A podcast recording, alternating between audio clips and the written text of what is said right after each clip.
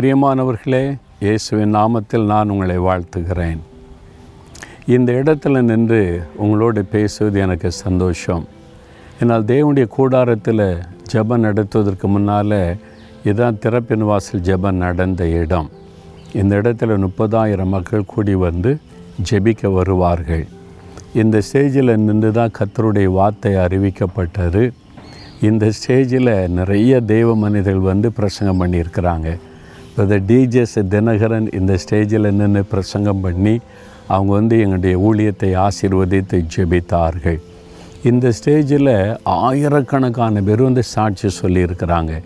வியாதிலேருந்து விடுதலை பெற்றவங்க ரட்சிக்கப்பட்டவங்க பிசாசு கட்டிலேருந்து விடுதலை பெற்றவர்கள் ஆண்டவர் அறியாத ஏராளமான புறஜாதி மக்கள் வந்து இயேசுவை நாங்கள் அறிந்து கொண்டோம் என்று சாட்சி சொல்லியிருக்கிறாங்க. ஆண்டவர் எவ்வளவு அற்புதமான தேவன் பார்த்தீங்களா? இன்றைக்கு உங்களுக்கு ஒரு வாக்கு கொடுக்குறார். யோவேல் ரெண்டாம் அதிகாரம் இருபத்தி ஆறாவது வசனத்தில் நீங்கள் சம்பூரணமாக சாப்பிட்டு திருப்தி அடைந்து உங்களை அதிசயமாய் நடத்தி வந்த உங்கள் தேவனாகிய கத்தருடைய நாமத்தை துதிப்பீர்கள். நீங்கள் சம்பூரணமாக ஆசீர்வதிக்கப்படுவீங்க. அதான் உங்களுக்கு ஆண்டவர் சொல்கிறார் குறைவாக இல்லை அரை குறைவாக இல்லை சம்பூரணம் ஒரு பரிபூரணம் நிரம்பி வழிகிற ஆசீர்வாதம் ஆண்டவர் உங்களுக்கு வைத்திருக்கிறார். இந்த வருஷத்தில் நீங்கள் பெற்றுக்கொள்ள போகிறீங்க விசுவாசிக்கிறீங்களா? ஆண்டவரே என்னை சம்பூரணமாக நீர் ஆசீர்வதித்து திருப்தி ஆக்கும்படிக்கு என்னை ஆசீர்வதித்த நடத்துகிறக்கா ஸ்தோத்திரம்னு சொல்லி இந்த வாக்கு தத்துவத்தை சொல்லி ஜெபிங்க. அப்படியே ஆண்டவர் செய்வார்.